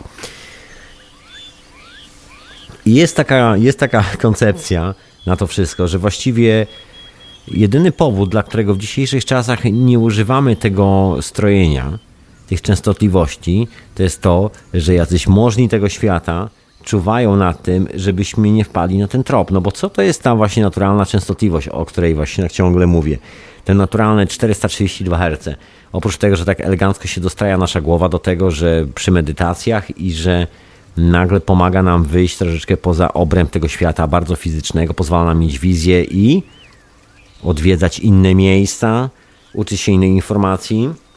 To jest pierwsza rzecz. Kolejna rzecz fenomenalna to jest y, związana z rezonansem, który po prostu taki naturalny, że właściwie używając tych y, częstotliwości interwałów, można wpływać na grawitację obiektu, na jego ciężar, na jego w ogóle właściwości, czyli generalnie, tak jak wspomniałem, częstość, częstotliwość równa się masa. Jest taki świetny eksperyment, który zdaje się ostatnio był bardzo popularny i pokazywany praktycznie wszędzie, gdzie się tylko działo, znaczy gdzie się tylko dało. E, ten eksperyment zrobiony w Japonii z, z podnoszeniem, utrzymaniem obiektów w powietrzu za pomocą dźwięku. Tam kilka takich e, kuleczek sobie wisiało w powietrzu i zmieniając na ten, że właściwie zmieniając częstotliwości dźwięku, uczy studenci czy tam pracownicy naukowi, że tak powiem, regulowali e, ten obiekt, który się budował z tych kuleczek w, tym, w tej kapsule. Wszystko za pomocą dźwięku, nic innego, żadnego powietrza, żadnej wody, nic, nic innego, po prostu sam dźwięk, który wpływa na, na masę, czy ona jest lżejsza, czy też robi się cięższa, w zależności właśnie od tego, czym ją potraktujemy. No i tu zaczęły się bardzo ciekawe historie związane z ludzkim organizmem i odkryciami, które właśnie zaczęły się w czasach Tesli. Zaczęły się właściwie od Waltera Kelly'ego, zaczęły się być może troszeczkę wcześniej, gdzie okazało się, że właśnie postulaty już były za czasów Maxwella, że ten prąd elektryczny, który jest dookoła, my to przynajmniej nazywamy prądem elektrycznym, może używajmy słowa plazma, myślę, że chyba będzie ciekawiej, że ta plazma wszystko ma swoją częstotliwość i że jest pewna częstotliwość, którą możemy nazwać częstotliwością ludzkiego życia. i że jest coś takiego jak pewien ładunek energii, który to życie stymuluje i jest ładunek energii, który potrafi to życie po prostu zaorać, yy, zjeść, wypalić i nie dostanie ani śladu. No i się okazuje, że właściwie z czasem, kiedy że tak powiem, nauka, może nie nauka, ale kwestie inżynieryjne, doświadczenie właściwie ludzi takich jak Tesla i tak dalej rosło, rosło, pojawiają się nowi, nowi szaleni wynalazcy, między innymi Wilhelm Reich i wielu innych. Zaczęto próbować, e, no co wyjdzie z tego połączenia, że tak powiem, częstotliwości z ludzkim organizmem. Czy to się naprawdę da leczyć, tak jak wynikało z teorii, która została tam opisana w 1800 którymś tam roku. No i się okazało, że doskonale to działa, że właściwie wszystko ma swoją częstotliwość. Inna sprawa, że wszystko zostało potwierdzone czymś takim jak foto, fotografia Kiriałowa, yy, pewnym dosyć specyficznym sposobem fotografowania, o którym kiedyś już wspominałem. Się kładzie obiekt na specjalną taką matrycę, która jest podpięta pod jeden kabelek, jest coś, co jest podpięte po drugi kabelek i robi się zdjęcie na kliszy i na, robi się po prostu zdjęcie obiektu, który się po prostu kładzie na, na kliszy na przykład i widać całą aurę dookoła tego obiektu, bo zdjęcie rejestruje te częstotliwości, które normalnie są dla nas w żaden sposób niepomierzalne i niewidoczne. Tylko w ten sposób można zobaczyć, że coś się dzieje dookoła. Podobnie jest, podejrzewam, z częstotliwościami. My też widzimy i rejestrujemy tylko bardzo wąski fragment tego wszystkiego. No i ten pomysł na, te naturalne, naturalne częstotliwości polega na tym, że to jest jedyna metoda, żebyśmy się zestroili z czymś takim, co starożytni nazywali taką odwieczną biblioteką. E, można nazwać, ludzie wierzący nazywają to Bogiem, e, inni nazywają to, nie wiem, czasami kroniki Jakaszy. Słuchajcie, nazw jest parę. Po prostu łączymy się do absolutu, do miejsca, gdzie parkuje właściwie cała inteligencja, ponoć i cała informacja na temat tego, jak skonstruowany jest świat. Zresztą nie na darmo wszystkie te rytuały tak zwane szamańskie często są oparte e, o to, żeby właściwie doprowadzić e, naszą częstotliwość prasy mózgu w dół, żebyśmy dostali właśnie stanu wizyjnego, żebyśmy mogli się skontaktować z duchami przodków, e, ze swoim własnym duchem, żebyśmy mogli wejść w zupełnie inną rzeczywistość, bo my tak czy siak żyjemy w tej rzeczywistości, tak czy siak po tym transie wrócimy tutaj, ale chodzi o to, żebyśmy się czegoś nauczyli, czegoś, co jest wymyka się temu systemowi poznawczemu, bo tu tak naprawdę bardzo niewiele widzimy, poza tym, że jest to piękny, spektakularny obraz. No i co się okazało na początku e, stulecia z tymi właśnie szalonymi wynalazcami? Między innymi Wilhelm Reich odkrył, że właściwie można stymulować, że prąd, właściwie odpowiednia częstotliwość prądu stymuluje wzrost żywych komórek. On nazwał to bionami, to jest proces właściwie formowania się żywej komórki, nawet nie jest komórka, bion, tylko proces formowania się i że jest pewna specyficzna częstotliwość, która pomaga temu wszystkiemu, żeby to sobie rosło we właściwą stronę, we właściwym kierunku, żebyśmy nigdy nie byli zdrowi, żeby wszystko się elegancko zrastało w nas i tak dalej, i tak dalej. Jeżeli ktoś z Was kojarzy termin, który się nazywa biorezonansem, to jest dokładnie to, o czym mówię. To jest dokładnie ta sama historia. Okazuje się, że właściwie to, co my odkryliśmy, może nie tyle odkryliśmy, ile potem przywróciliśmy do życia i zaczęliśmy stosować jako cywilizacja niecałe 100 lat temu, czyli biorezonans, czyli używanie właśnie prądu do leczenia, prawdopodobnie było dosyć dobrze znane w bardzo, bardzo starożytnych czasach. I te wszystkie budowle, no przynajmniej większość tych budowli neolitycznych, została tak zbudowana, że one zawierają ten potencjał energetyczny, takie bardzo, bo są niskie potencjały, ale takie bardzo mocno zdefiniowane, że tak powiem. To jest cała ta historia związana z tajemniczymi kamiennymi kręgami w różnych miejscach, które mają yy, legendy dookoła siebie i te legendy mówią o tym, że jeden z tych kamieni na przykład e, powoduje, że rodzą się dzieci, że jak kobieta jest bezpłodna, to wystarczy, że się przytuli do tego kamyka i już będzie płodna.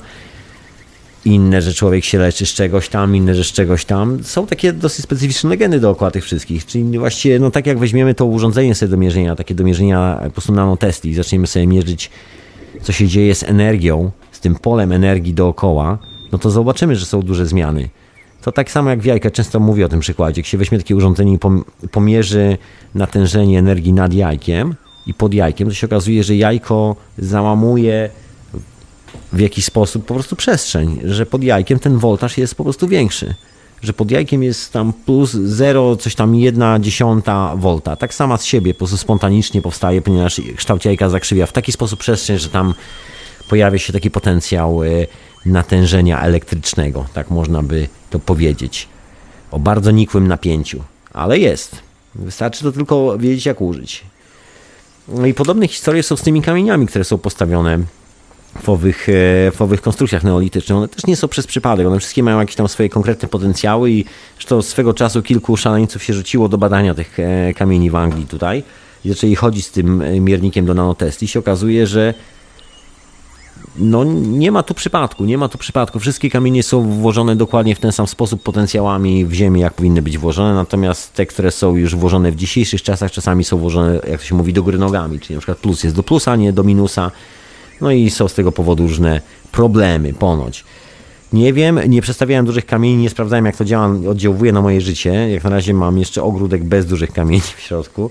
Może pewnego dnia wstawię sobie gigantyczny kamień. I don't know. Słuchajcie, ale generalnie jest coś takiego jak po prostu jak ten rezonans. Ten rezonans się po prostu manifestuje, czy chcemy tego, czy nie. No i tu jest, e, ten rezonans można też nazwać zagęszczeniem energii właściwie. Jest słynne, są słynne historie na temat e, domów, których straszy. Często te domy stoją na granitowych uskokach. Często, no może nie zawsze. I tu jest jedno z takich bardzo ciekawych wytłumaczeń, dlaczego w tych miejscach po prostu straszy, tudzież widzimy dziwne rzeczy. Ponieważ e, powoli przesuwający się granit, który gdzieś tam jest głęboko, głęboko pod ziemią, nawet jeżeli on się przesuwa jakieś tam mikro, yy, mikromilimetrami, to i tak nie jest istotne, bo jego powierzchnia może być bardzo duża i wystarczy, że on się przesunie tak minimalnie, lekko, to napięcie elektryczne, jakby prąd, energia, która z tego wynika, jest tak duża, że zawsze będzie szukał jakiegoś miejsca, żeby się zamanifestować. Jeżeli coś wystaje spoza Ziemi, coś, co jest jeszcze zbudowane z kamienia, coś, co ma ten sam potencjał elektryczny, no to normalne będzie to, że ten potencjał będzie próbował się wyładować na czymś najbardziej zbliżonym do, do siebie. Czyli pierwsze, gdzie skoczy, to skoczy na fundamenty takiego domu albo na Dokładnie. Albo na taki domek, jeżeli taki domek jest elegancko z kamienia, z kamienia zbudowany. No i tam się pojawiają bardzo często duchy. To są wszystkie te historie, które towarzyszą zamkom zbudowanych na skalę, w których zawsze z reguły straszy. Być może jest to wytłumaczenie, nie wiem. No ale jest taka teoria. No i ta cała, a cała, słuchajcie, ta cała ogólna teoria o możnych tego świata mówi o tym, że zostaliśmy specjalnie odcięci od tych, e, od tej, nie wiem jak to nazwać, szamańskiej częstotliwości, od tej pitagorejskiej częstotliwości po to, żeby można było nami sterować. Bo właściwie ta pitagorejska częstotliwość nie dość, że właściwie no, jest taka, taka zdrowa, taka naturalna dla nas, to jeszcze oprócz tego ma właściwości lecznicze. Tak jak wspomniałem, chodzi o ten biorezonans, że to powoduje wzmacnianie się komórek. E, kiepskie komórki są zabijane, jakieś tam grzyby czy tego typu historie, a takie zdrowe komórki sobie elegancko funkcjonują. No i chodzi po prostu o tylko odpowiednią ilość, że tak powiem, napięcia tych kiloherców elektrycznych, czy tam herców, które śmigają po naszym organizmie. Kolejny aspekt tego wszystkiego to jest y, bycie tym teleportem do innego wymiaru. O tym, że jak już będziemy zdrowi, się wyleczymy i zaczniemy tak bez żadnych problemów, bez chodzenia do lekarza funkcjonować, no to kolejną rzeczą jest to, że zaczniemy wiedzieć troszkę więcej na temat nas samych i zaczniemy mieć troszkę inną świadomość nas samych, ponieważ człowiek jak ma mocne wizje albo mocne sny, albo w ogóle podróżuje gdzieś w swojej głowie do takich dosyć odległych, e, nieprzewidywalnych miejsc, no to zapewne wraca z pewnymi refleksjami, które są, że tak powiem, nie do odrzucenia, i często te refleksje wciela w życie. A te refleksje są z dala od materialistycznego widzenia świata, które no w ogóle nie ma z tym nic wspólnego, bo to jest taka częstotliwość, czy właściwie rzeczywistość, w którą się wchodzi bez y, materii. Zamyka się oczy, ktoś tam gra na bębnie, no i nagle wpadamy w trans. A jeszcze jak jest do tego jakaś substancja psychoaktywna, która wspomaga ten trans i go wydłuża, no to już w ogóle wchodzimy do innego świata.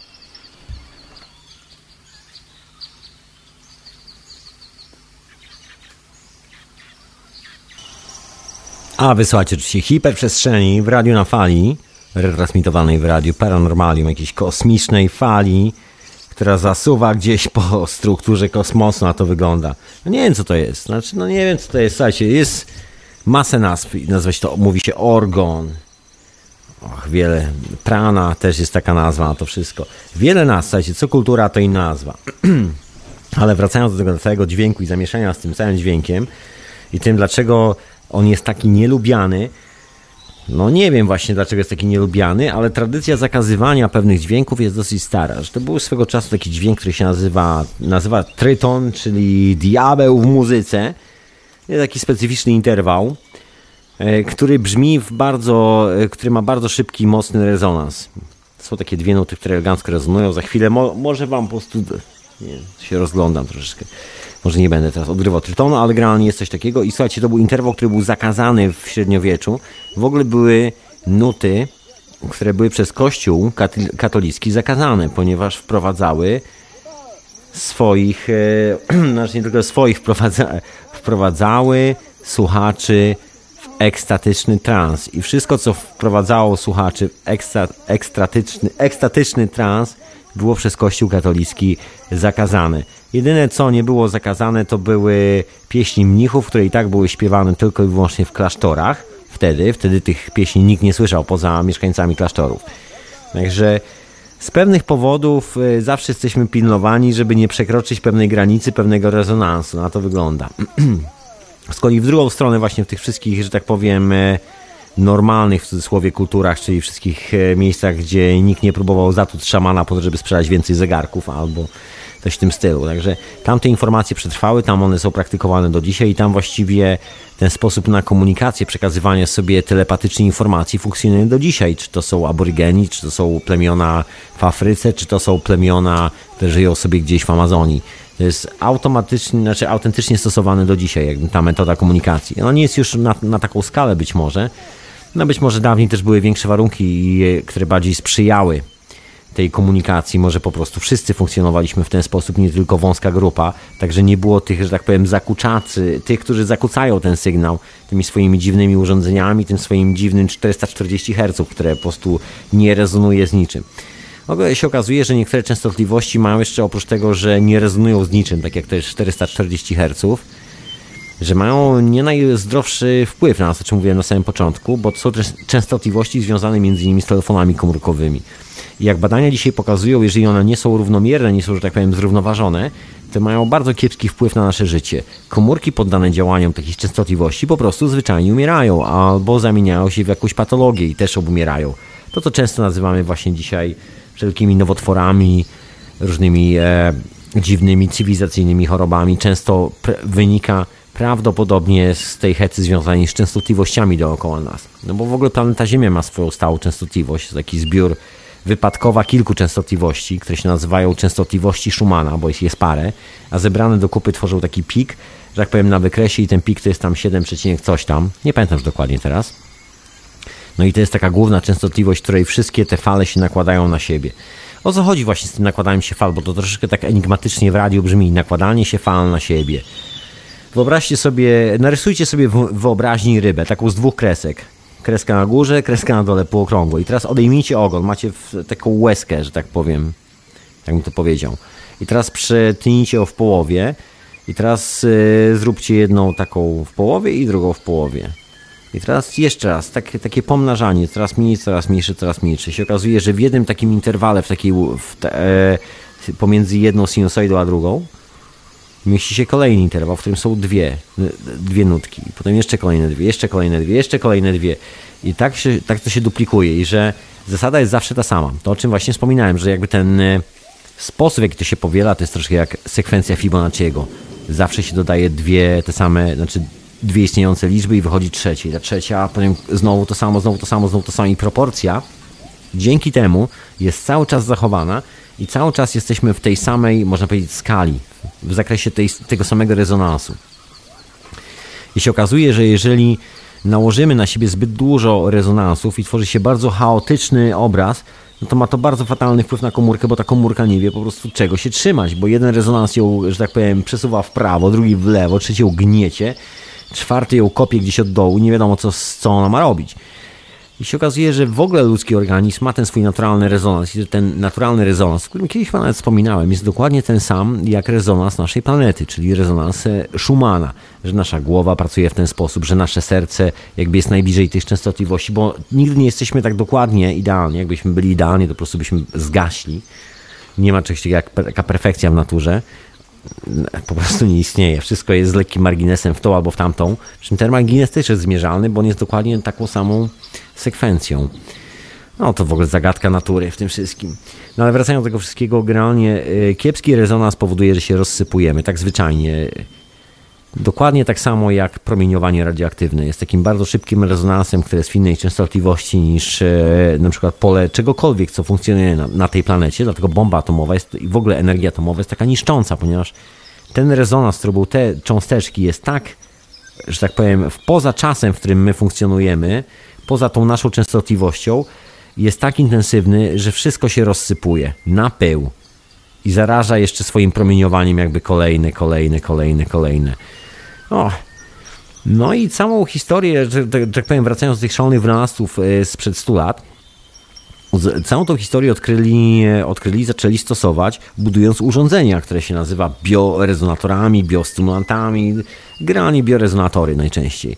I są to urządzenia, które, się, które właściwie podają nam takie odpowiednie dawki prądu elektrycznego po to, żeby wytłuc, e, że tak powiem, wszelkie bakterie, które mają zupełnie inną częstotliwość, bo zdrowy organizm ma konkretny zakres częstotliwości od do, a martwa, umierająca komórka ma już inny zakres częstotliwości. I się okazuje, że cały świat właściwie jest troszeczkę taką częstotliwością i że to pytanie takiej bardzo akademickiej nauki, która gdzieś tam się rozmarzyła i stanęła w dwukroku pomiędzy, czy to jest fala, czy cząsteczka, tu w ogóle nie gra roli. Się okazuje, że właściwie cokolwiek chcemy e, o, ty, o tym myśleć, to działa to jak fala. Czy to falą nazwiemy, czy nie, po prostu działa tak jak fala. I nie da się przed tym po prostu uciec. I wszystkie te pomiary dookoła, wszystkie te historie, które są robione, dokładnie o tym wszystkim mówią dokładnie to samo. Tu jeżeli ktoś z Was ma taki analogowy woltomierz, przypominam, że, tak, że cyfrowe, które są aktualnie bardzo często sprzedawane, te bardzo tanie chińskie cyfrowe urządzonka do pomiaru prądu, natężenia prądu elektrycznego, woltomierze są bardzo badziewiarskie, nie kupujcie tego, bo one nie działają w ten sposób. Cyfrowy nie działa, trzeba mieć taki czuły, analogowy i możecie sobie sprawdzić na przykład jak wygląda, ile prądu elektrycznego ma w sobie samo jajko, tak samo z siebie, bo fala się na tym jajku załamuje i ładuje je tym prądem elektrycznym. No i ten prąd w ogóle jest wszędzie i ten prąd w ogóle zamienia się w rezonans, bo jak on wpada do tego jajka, to zaczyna rezonować i no i nagle się okazuje, że wszyscy ci szaleńcy mówiący właśnie o tym, że energia z natury, że, że trzeba mieć kawałek lasu, że musi być właściwa częstotliwość, że dobrze jest, żeby było urządzenie z kryształów, które powoduje, że trochę ta częstotliwość dookoła się wyrównuje, jeżeli jest e, trochę zanieczyszczona. Że ci wszyscy wariaci zaczynają, zaczynają brzmieć bardzo, bardzo, ale to bardzo sensownie w tym wszystkim. Tylko my po prostu zapomnieliśmy o tym, na jakiej zasadzie to działa, bo, no bo nikt nie chce o tym za bardzo pamiętać, bo też jest to związane znowu, kolejna historia z czymś takim, co się nazywa wolną energią w cudzysłowie. Bo jeżeli weźmiemy sobie takie jedno urządzenie, taką na przykład płytkę metalową, która rezonuje w częstotliwości na przykład o tam żeby tak nie strzelać 2160 Hz i weźmiemy sobie drugą płytkę, która będzie miała niższy rezonans i ją zaczniemy i zaczniemy sobie sprawdzać te wszystkie rzeczy, to jedna płytka będzie wzbudzała drugą. Jeżeli włożymy to do wody, to pomiędzy tymi płytkami zobaczymy, że fala e, jest, ma w ogóle zupełnie inną charakterystykę. To, to się nazywa, ach, to ma swoją specjalną nazwę, to się... A, ja nigdy nie pamiętam nazwy, jest przerażające. E, Casimira, to się nazywa efekt Casimira w, na, w fizyce. I to działa po prostu wszędzie. Jeżeli ten efekt się zrobi nie tyle na płaskich e, taflach metalu, ile na zaokrąglonych kulach, ile jedną się włoży w drugą, no to można uzyskać taki wynalazek pod tytułem jedna kula wzbudza rezonans w drugiej i ten rezonans powoduje takie zakłócenie częstotliwości, że jak wsadzimy tą kulkę do wody, to ona nam zagotuje wodę. Jest był taki wynalazek takiego pewnego Australijczyka, który, czy też Nowozelandczyka, który wymyślił takie urządzenie byłego pilota RAF-u, że wkładał do szklanki z wodą i to urządzenie automatycznie podgrzewało tą wodę do, do stanu wrzenia. To jest dokładnie ta sama e, idea stojąca za tym, że bierze się rezonans dźwiękowy. Ten rezonans wzbudza falę. Jest y, urządzenie, które, wzbudza, które ma rezonans z drugiej strony. One na siebie wpadają i w taki sposób na siebie wpadają, że powodują gigantyczną ilość energii. Ta energia się manifestuje w taki sposób, że się woda gotuje na przykład. I można takie urządzenia budować. To jest kolejna sprawa związana właśnie dokładnie z tą czystą, z tymi czystymi częstotliwościami. Słuchajcie, żeby nie być gołosłownym, sam sobie brzdąkam troszkę na instrumencie w życiu, tak nie mam hobby. I mam instrument, który jest nastrojony na 432 Hz. I powiem bardzo ciekawą rzecz, że też sobie robiłem eksperymenty. Mam taki duży, gigantyczny, potężny, ciężki wzmacniacz, bo to jest e, elektryczny instrument. No i specjalny i kolumnę głośnikową, która też jest potężna, wielkości właściwie lodówki. No i ten wzmacniacz jest na tyle ciężki, że Normalnie do transportu potrzebuje dwóch ludzi, żeby można było to podnieść i przenieść w inne miejsce. No i co się okazało? Przy odpowiednim rezonansie, kiedy to wszystko jest ustawione w odpowiednim akustycznym pomieszczeniu i wszystko jest wystrojone na właśnie na częstotliwości 432 Hz, okazuje się, że wzmacniacz, który waży prawie 30 kg, nagle zaczyna być lekki, no może nie jak piórko, ale prawie jak piórko i zaczyna wręcz e, przesuwać się, e, ten rezonans, to drganie jest takie, że on zaczyna się przesuwać w jakichś tam swoich własnych kierunkach po głośniku, bo głośnik po prostu wytwarza z siebie rezonans. Oczywiście nie ma żadnej podstawy, żeby to się przesuwało tylko i wyłącznie od, od, e, od drgania takiego fizycznego kolumny, nie rezonansowego, tylko tego, że tam jest łup, łup, a akurat nic takiego się nie dzieje, tylko po prostu częstotliwość powoduje, że, że coś, co waży no, prawie 30 kg, zaczyna się przesuwać tak po prostu jak pudełko zapałek w jedną albo w drugą stronę. Tak zwyczajnie. Jeżeli ktoś z Was ma instrument elektryczny, może to sobie sprawdzić. Trzeba mieć duże wzmocnienie, czyste częstotliwości, takie właśnie niezakłócone i, i dzieją się takie różne hece.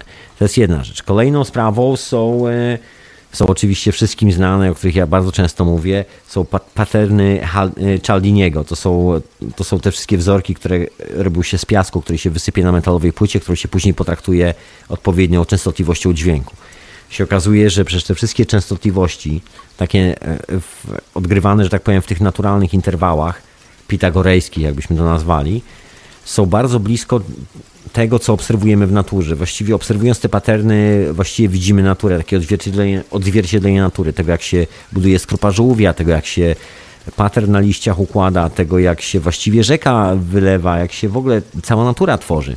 Jest coś takiego bardzo uniwersalnego w tym zakodowanego. Jest to jest właśnie e, ten uniwersalizm, który się manifestuje w kształcie, jest niejako tezą, która stoi za tym, że skoro kształt się manifestuje, to, to wyobraźmy sobie, ile informacji trzeba, żeby opisać kształt w naturze. Tego niewidocznego, żeby coś tam się zaczęło dziać i miało dokładnie taki, a nie inny kształcik. Dużo trzeba informacji. Czyli jeżeli trzeba tyle informacji, to normalne jest to, że w ten kanał informacji musi być tak potężny, że oprócz tego, co my widzimy, tam przelatuje prawdopodobnie trzy razy więcej tego, czego nie jesteśmy w ogóle w stanie na, na tym poziomie, że tak powiem, mentalnym, gęstości, jak to zwać, częstotliwości, w ogóle z, ogarnąć swoim umysłem. Że to jest wszystko coś, co nam unika, że musimy prawdopodobnie usiąść sobie w jakiejś takim kamiennej, nie wiem, niszy, w kamiennej jaskini wbudowanej przez staro starodawnego człowieka w starodawnych czasach po starodawnemu, dać sobie taki starodawny, prawdziwy rezonans i wtedy nagle lądujemy w innej rzeczywistości. No jest, y, jak się tak człowiek przyjrzy, to właściwie wygląda trochę tak, że jest to taka niechciana część cywilizacji troszeczkę, bo właściwie cały nasz pomysł na to, że mamy liderów, na to, że ktoś nam mówi jak jest, na to, że są standardy przyjęte z góry, wymyślone przez innych, którzy, no właściwie, których nawet w ogóle nie, na oczy nigdy nie widzieliśmy i że mamy spełniać te standardy, się okazuje, że to wszystko jest taką troszeczkę, że tak powiem, na glinianych nogach to wszystko stoi, bo w naturze jest zupełnie inny standard. Ten standard się bardzo lubi mocno manifestować w ogóle na wszelkie możliwe sposoby. Jest coś takiego, że trzęsienia ziemi mają swoją specyficzną częstotliwość i są ludzie, którzy twierdzą, że dokładnie przed trzęsieniem ziemi, jeżeli się pracuje na tych właśnie częstotliwościach pitagorejskich. To są urządzenia, które notują jakieś dźwięki, jakieś dziwne zachowania się, jakieś skrupy ziemskiej tuż przed trzęsieniem ziemi, że można na przykład w ten sposób wyhaczyć e, te rezonanse. Po prostu widzi się je wcześniej. Jest masa historii na ten temat. W ogóle no, sama, sama ta częstotliwość 432 Hz jest intrygująca, bo jeżeli się człowiek, że tak powiem, potraktuje tą częstotliwością, to y, oprócz dźwięków podstawowych zaczyna czasami słyszeć coś w postaci duchów. Są takie historie.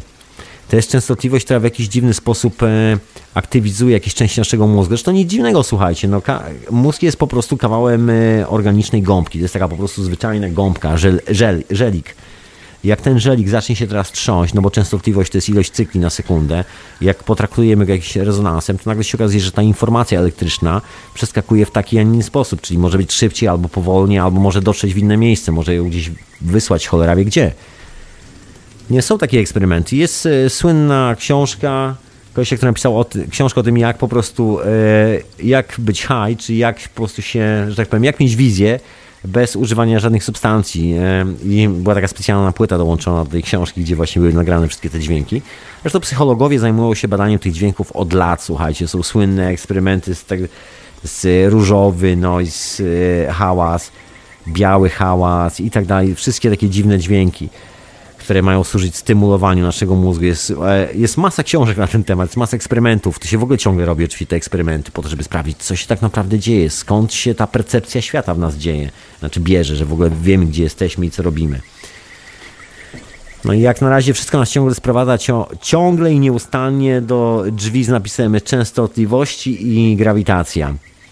Jakby wszystko zależało od tej tajemniczej, od tajemniczych częstotliwości, od tego jak często to cyka na sekundę że ten bęben koniecznie trzeba mieć, trzeba tłuc w ten bęben raz na jakiś czas i trzeba rozładowywać tą falę w głowie, trzeba wyrównywać.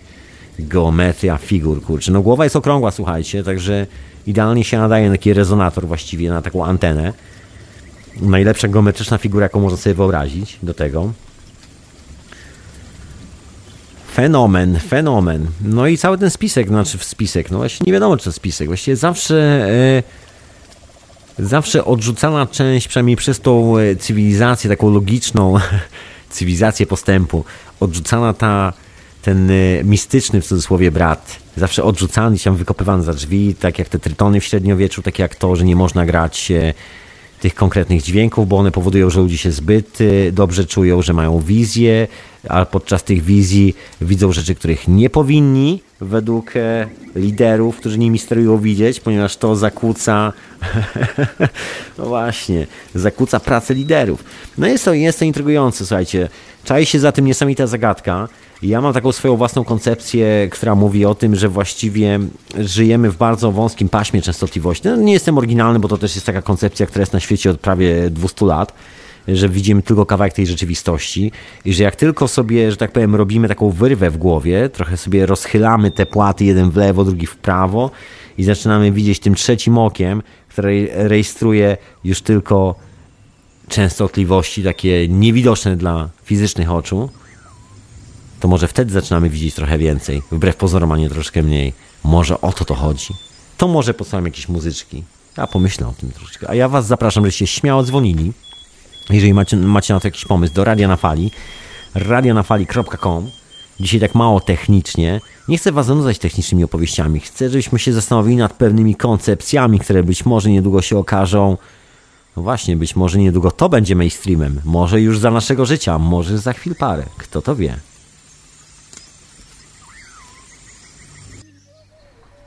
A wy oczywiście słuchacie hiperprzestrzeni, moi drodzy, w radiu na fali, w radiu na fali retransmitowanej w Radiu Paranormalium.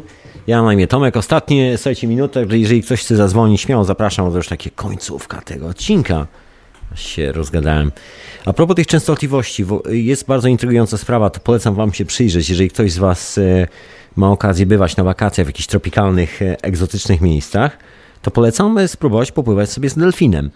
Delfiny mają taką fenomenalną rzecz, że są właściwie, no, używają tych częstotliwości i ta częstotliwość jest bardzo intensywna, jakby emituje się bardzo intensywnie i ma bardzo mocny wpływ na ludzi. To nie jest przypadek, że delfiny właściwie służą do terapii, nie tyle służą, ile robią najlepszą terapię dzieciom z porażeniem mózgowym, gdzie się okazuje, że część mózgu po prostu fizycznie nie funkcjonuje, bo została porażona jakimś zbyt dużym napięciem i nam po prostu nie dochodzi impuls i ona jest po prostu niedziałająca. Się okazuje, że taka częstotliwość, którą wysyła z siebie delfin, bawiąc się z, e, z dzieciakiem w takim basenie, odblokowuje te e, punkty w mózgu, które normalnie były zablokowane. To mogą być urazy, różne takie historie. Jest wiele powodów. No i jak to nie traktować częstotliwości w taki sposób? No i jest coś takiego, że na przykład do dzisiaj właściwie główna medycyna mówi, że częstotliwość nie ma nic wspólnego z naszym życiem. Medycyna sprzedaje nam rozwiązania chemiczne, sprzedaje nam pigułki, sprzedaje nam płyny, sprzedają wszystkie te niesamowicie intrygujące kolorowe opakowania, w których są e, nie wiadomo co jest w ogóle w tych opakowaniach. Ale nikt tak naprawdę nie mówi częstotliwości. Stało się standardem, że to wszystko stoi się, stroi się na 440 Hz. No i wszystko działa na tych, e, na tych interwałach. No i mamy coś takiego jak natłok chorób cywilizacyjnych okazuje. Kolejna rzecz to są oczywiście nieustanne problemy, które mają wszyscy wynalazcy, którzy próbują w ogóle wrzucić na rynek cokolwiek związane z tymi częstotliwościami. No legendą tutaj jest Wilhelm Reich, który właściwie wybudował urządzenie do łapania tego organu. No i właśnie dokładnie to robi to urządzenie, zmienia po prostu częstotliwość, intensywność tego, tego eteru dookoła nas, jego zagęszczenie. I jak tego zagęszczenie tego eteru jest większe, to uzupełnia troszeczkę te braki, które mamy w sobie, jeżeli żyjemy w tym troszkę toksycznym świecie. No i wiele, wiele innych spraw z tym związanych. No jest to taki dosyć intrygujące. Ja myślę, że jest to. Yy, Właściwie tak chyba czarny koń współczesnej nauki, cokolwiek byśmy nauką nie nazwali. Wszyscy obstawiali, że to będzie fizyka molekularna, wszyscy obstawiali, że to będzie historia czarnych dziur, wszyscy obstawiali różne niesamowite rzeczy. A ja myślę, że ten powrót może nastąpić dokładnie w kierunku mm, częstotliwości, bym powiedział. Częstotliwości i tego, jak wpływają na masę. Nie prędkości, nie pojęcia Einsteina, nie takiego teoretyzowania, że tak powiem, y, i takich bzdur z tym związanych, tylko takiego konkretnego, tego, jak to działa naprawdę w naturze, tego, jak jest to wszystko skonstruowane, tego, jak to funkcjonuje. Jeżeli weźmiecie sobie taki miernik elektryczny i zaczniecie mierzyć na przykład napięcie i natężenie prądu elektrycznego w wodzie, w wodospadzie w górach. To jest w ogóle fenomenalny przykład. Nawet nie trzeba wodospadu, wystarczy, że się mierzy na, e, na górze rzeki, na dole rzeki. Można sobie od razu odmierzyć, ile na przestrzeni kilometra w takiej zdrowej rzece, w takim górskim strumieniu, który jest, e, ma odpowiednią ilość wibracji w sobie, czyli ta woda się odpowiednio odbija od tych kamieni, że ten rezonans jest odpowiedni, się elegancko wszystko układa w sobie. Taka woda się mówi, że woda życia, ale to nie jest, y, to nie jest tylko i wyłącznie przenośnia, bo ta woda po prostu zawiera w sobie prąd elektryczny.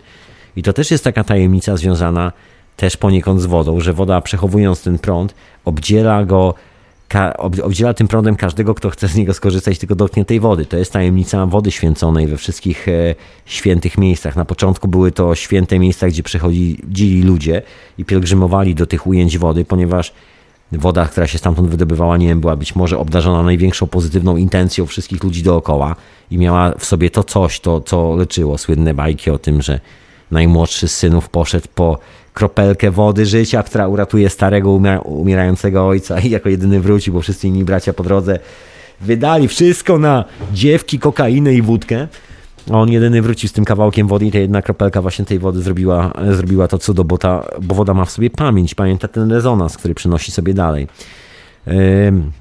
Później w tych miejscach budowano kościoły, w których budowano właśnie, w których w ogóle wykorzystywano to, że właśnie w tym miejscu jest dokładnie taka ta energia, energia życia.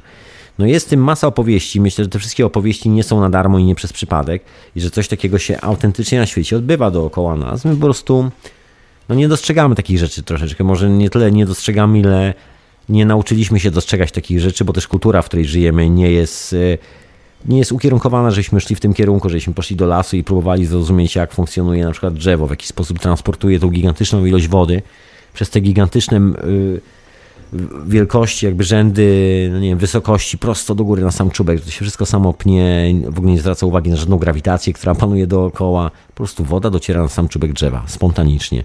Jak to się wszystko odbywa? Rezonans w środku drzewa jest taki, a nie inny, że powoduje, że to się pnie do góry wszystko. To zmienia swoje właściwości elektrograwitacyjne. Wystarczy, że jedno się zmieni, właściwość elektryczna, to zmieni się właściwość grawitacyjna.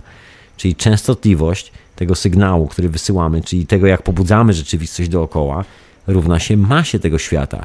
I to też jest taki inny koncept na rzeczywistość, bo to jest koncept, który mówi bardzo wyraźnie, że sposób, w jaki zrobimy swoje życie, powoduje, odpowiada za to, jak, jak zachowuje się ta masa, którą tworzymy, która jest dookoła nas, czy jakikolwiek przedmiot, jakakolwiek materia, którą tworzymy jeżeli ta częstotliwość, z którą my, że tak powiem, odbijamy się na tym świecie, chcemy cokolwiek zrobić, jest niewłaściwa, ma ten dziwny rezonans, to materia, którą zrobimy, nas po prostu zabije. Bo ona będzie powielała po prostu ten fałszywy, kiepski rezonans, który będzie powodował, że się będziemy powoli rozsypywać coraz szybciej i szybciej i szybciej i szybciej. Dokładnie tak jak w przypadku bomby atomowej, to jest promieniowanie radioaktywnego. Taka sama historia. Tylko, że jest to, taki, no jest to takie kompleksowe podejście. W dzisiejszych czasach musiało być troszkę, no nie wiem. Nie widzę jeszcze nauki na tym poziomie, ale myślę, mam nadzieję, że my już jesteśmy na tym poziomie, żeby móc powoli spojrzeć na świat troszkę bardziej kompleksowo i bardziej holistycznie. I być może cała ta heca z tymi częstotliwościami i tymi zależnościami, które tam panują, i tym, że Wcale nie jest to takie młode, wcale nie jest to takie wyjątkowo unikatowe. Okazuje się, że wszyscy od paru tysięcy lat doskonale o tym widzieli, używali tego w wielu konstrukcjach, Właściwie my sami nie wiemy w ogóle nawet jak z tego ko- korzystać. Właściwie jesteśmy chyba w tej najgorszej sytuacji, bo nasi przodkowie, jak wygląda na to, że byli o wiele mądrzejsi od nas. No ale przynajmniej dotarliśmy z powrotem do tego punktu, że powoli możemy zacząć się zastanowić, że częstotliwość, czyli cokolwiek robimy, jakakolwiek intencja, jakakolwiek myśl, którą wysyłamy w świat, kształtuje tą formę, która nas otacza. I że jeżeli ta częstotliwość będzie nie okay, to forma nas, będzie jak z szafą, po prostu jak duża szafa, która się nas przewróci, nas zabije. I tyle, no. Tak to może wyglądać troszeczkę. Także i don't know, I don't know, moi drodzy. Ja, ja tak całkiem poważnie zaczynam traktować te rzeczy z częstotliwościami i, i tymi rzeczami związanymi właśnie z drganiem. Kto wie, kto wie. Ja myślę, że tak jest, po prostu już inna sprawa. Ale tu nie będę was zamęczał. Dziękuję wielce za, za słuchanie tego odcinka hiperprzestrzeni. I mam nadzieję, że no mam nadzieję, że w, że wkroczymy w ten, w ten wiek, gdzie zaczniemy troszkę inaczej myśleć o częstotliwości, że częstotliwość równa się dokładnie masie, a nie, albo masa równa się dokładnie częstotliwości. To dwie rzeczy się uzupełniają, że częstotliwość to jest coś, co generujemy z siebie i że, że jeżeli będzie ok z tym, to nasz świat dookoła będzie ok. Tego wszystkim sobie, słuchaczom i wszystkim innym życzę. Dokładnie. Się zapętliłem dzisiaj. I bardzo dobrze. To było tyle z hiperprzestrzeni, także dziękuję serdecznie wszystkim słuchaczom. Zapraszam do tego, żeście wspierali radyjko. radionafali.com, zakładka wspieruje, wspieraj RNF. Żeby było na serwery, szmery, bajery, buzery, żeby było czym płacić. Także proszę bardzo wspierać. Zapraszam wszystkich serdecznie. Dziękuję wszystkim tym, którzy wspierali radio w poprzednim miesiącu. Za chwilę im podziękuję w ogóle na wieczorowej porze. Dokładnie, w ogóle przede wszystkim zapraszam wszystkich na wieczorową porę. Okej, okay, dobra. Fina, finalnie, końc to, koniec hiperprzestrzeni. To, to była hiperprzestrzeń w radiu na fali, retransmitowana w radiu Paranormalium.